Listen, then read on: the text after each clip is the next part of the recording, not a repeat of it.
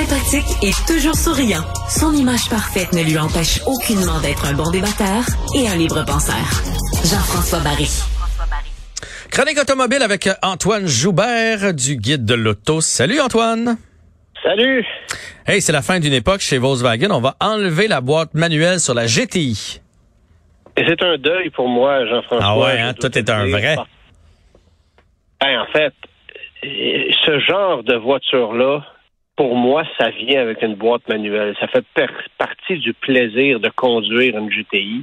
Écoute, euh, de plus en plus de GTI sont vendus avec des boîtes double embrayage, des boîtes euh, automatiques euh, robotisées.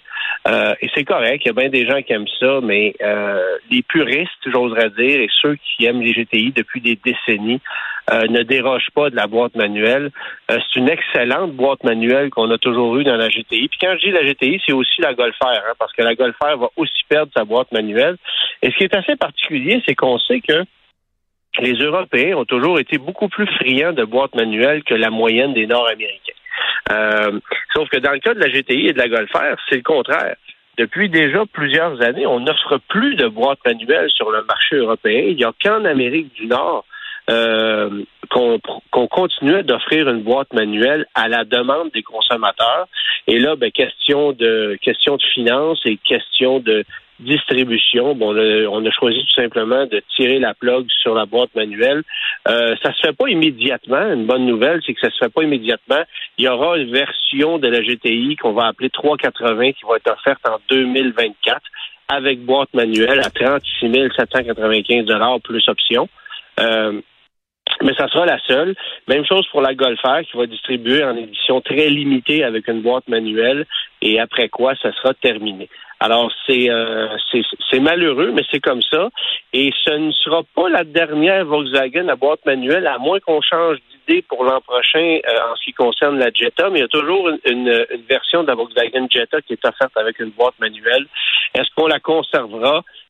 J'en doute personnellement, mais euh, mais pour l'heure, c'est toujours au catalogue. Après quoi, ce sera terminé pour les boîtes manuelles chez Volkswagen. Alors c'est c'est d'une tristesse. Euh, tous ceux qui travaillent chez Volkswagen en sont déçus, euh, mais c'est une décision typique nord-américaine. Évidemment, ben, le Canada subit les les contre-coups des décisions des États-Unis. Mhm. la, la, distribution est trop faible chez nous pour qu'on puisse avoir un poids suffisant pour prendre nos propres décisions chez Volkswagen. Alors voilà ce qui arrive. Est-ce que ça veut dire, comme la, la Charger, là, que tu me disais que ça allait être la dernière édition euh, à essence, qu'elle avait pris de la valeur, est-ce que ça veut dire que la GTI, là, les gens vont se l'arracher en se disant c'est la dernière fois, puis si t'en as une usagée d'il y a deux, trois ans, ça se pourrait que ça fasse un bon spectaculaire?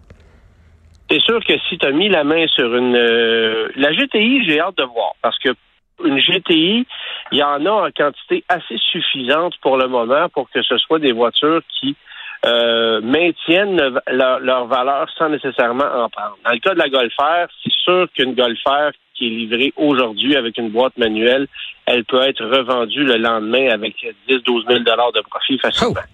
Alors, euh, c'est une voiture qui va se vendre un peu plus de 50 000 et qui va se revendre euh, en surenchère à 62, 64, 65 000 actuellement pour, pour une pour une Golf R 2023 qui serait neuve.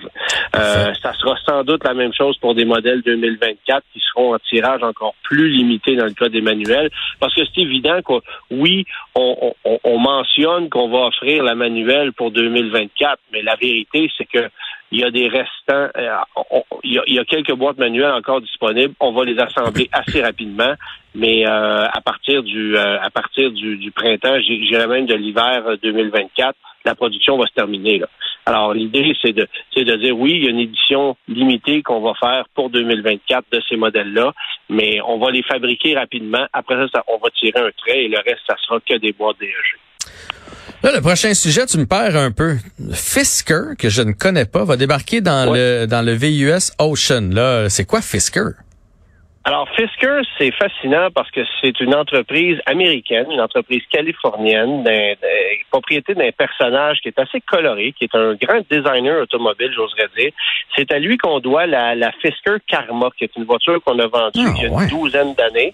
Euh, lui avait, avait, avait, avait designé cette voiture-là, avait fait appel à des composants General Motors pour en faire une voiture hybride. alors, on utilisait notamment un moteur de Pontiac Solstice avec de l'hybridation, mais dans une voiture qui était à couper le souffle au niveau du design. Ah oui, Cette hein? voiture-là a été abandonnée, rachetée et reprise par une compagnie qui s'appelle Karma Revero aujourd'hui, qui est, c'est une voiture distribuée en quantité ultra limitée et, et ça n'a jamais été très, très impressionnant au niveau de la qualité de, de- de fabrication, de la fiabilité, etc. Mais ça a toujours été une voiture très euh, impressionnante au niveau de ses proportions, au niveau du design. Il y a même des entreprises américaines qui avaient modifié ces voitures-là pour en faire des muscle cars avec des moteurs de Corvette. Bref, euh, c'est une voiture qui a marqué l'imaginaire. Euh, et Henrik Fisker, euh, a décidé de lancer sa propre entreprise de véhicules électriques. Euh, on, on le voit depuis quelques années, avait dévoilé en, en, en novembre ou en octobre 2021 au salon de l'auto de Los Angeles le euh, Fisker Ocean, qui est un VUS format euh, format CRV RAV4 là, dans ce dans ce genre-là, mais au design très réussi, avec la particularité d'avoir euh, un panneau de toit qui est un qui qui est en fait un un, euh, un panneau solaire. Donc, ça va permettre euh, d'alimenter plusieurs accessoires de ce véhicule électrique à bord du véhicule pour qu'ainsi la batterie du véhicule puisse euh, ne se charger que euh, de la motorisation. Euh, c'est aussi un véhicule qui a la particularité d'avoir l'ensemble de ces euh, de ces glaces qui sont ouvrantes, à l'exception du pare-brise évidemment. Donc Eh. même les glaces de custode, celles du haillon, on peut les on peut les abaisser complètement.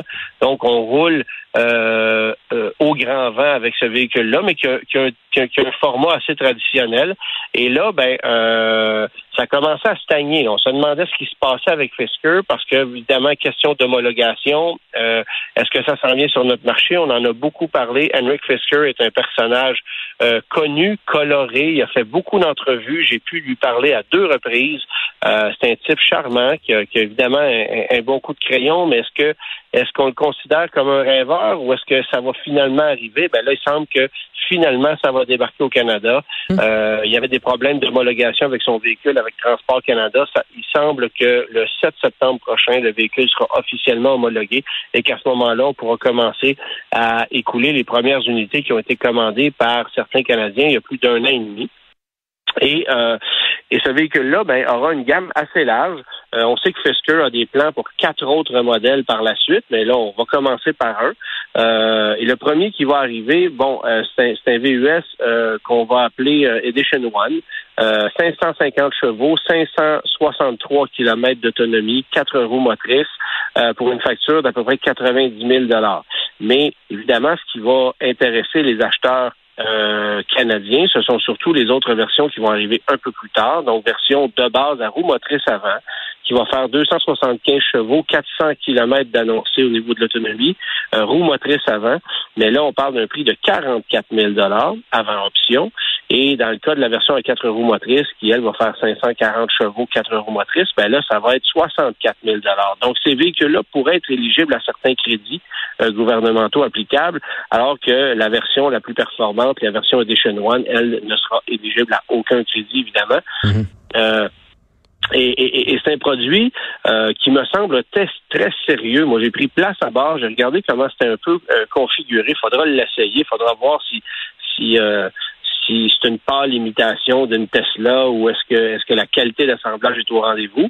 Euh, ce qui est assez particulier, c'est que c'est une entreprise californienne, mais on va fabriquer les véhicules à Graz en Autriche, euh, là où on fabriquait aussi les voitures Fisker dans, euh, le passé, parce que on a eu une entente pour fabriquer les, vé- les véhicules là-bas avec une entreprise qui s'appelle Magna notamment. Mais même si ce sont des véhicules américains, ça se fabriqué ailleurs. Alors ça, ça pourrait être un problème pour la commercialisation des véhicules aux États-Unis, puisque pour l'homologation euh, des véhicules électriques et pour que ceux-ci soient, euh, pas pour l'homologation, pardon, mais pour que ceux-ci soient éligibles à des crédits aux États-Unis, il faut que ceux-ci soient fabriqués en sol nord-américain. Ouais, je quoi comprends. les crédits pour véhicules verts ne s'appliquent pas? Euh, alors c'est la raison pour laquelle il y a des véhicules comme la Kia EV6 qui, euh, qui, qui peinent à connaître du succès aux États-Unis parce que on les vend euh, plein prix sans crédit, alors a d'autres véhicules comme la Bolt, euh, comme plusieurs véhicules euh, nord-américains qui eux sont vendus là-bas avec crédit. Ben ça, ça sera un problème parce que bien que ce soit un véhicule de marque américaine, les crédits ne s'appliqueront pas puisque c'est fabriqué en Europe. Mais chez nous, ça ne change rien. Donc, ça voudrait dire qu'on pourrait peut-être avoir accès à un inventaire intéressant assez rapidement. Mais encore là, euh, on en est au premier balbutiement. J'ai aucune idée de ce que ça donnera comme qualité. C'est juste que c'est un produit qui me semble bien né, euh, nouvelle marque. Est-ce que ce sera solide? Est-ce que l'entreprise a des appuis financiers assez solides pour être capable de débarquer? Parce qu'il y a plusieurs nouvelles marques qui arrivent cette année. Il faut penser à Vinfast aussi qui, euh, qui, qui débarque. Je l'ai vu au salon de l'auto, elle. Qui s'en vient. Alors, c'est ça. Mais, euh, mais ça, c'est une nouvelle marque dont vous allez entendre probablement parler très fortement au cours des 12 prochains mois. Et j'ai pas l'impression que c'est la dernière fois que, que je vous en parle dans les prochains mois parce que euh, ça risque de ça, ça, risque de faire jaser pas mal euh, une fois que les véhicules auront touché le sol. J'ai aucune idée de quel sera le réseau de concessionnaires. Est-ce qu'il y aura un réseau de concessionnaires ou est-ce que ce sera des boutiques comme chez Tesla, par exemple? Il n'y a rien d'établi. Pour l'heure, c'est de la commande en ligne, de la livraison à domicile. Alors, c'est vraiment, on est vraiment au, début. Ouais, en tout cas, ça pique la curiosité. On va se tenir au courant de ça. Ça s'appelle le Fisker. Antoine Joubert. ça sera financé, ça sera financé via les banques Scotia sur le marché canadien. D'accord. Euh, ben de toute façon, on va, on va laisser le temps à ce que tu le laissais. Comme ça, tu pourras nous en reparler puis nous dire si on doit la financer ou ne pas la financer. Salut Antoine, merci. Ben, grand plaisir. Bye bye. Bye bye.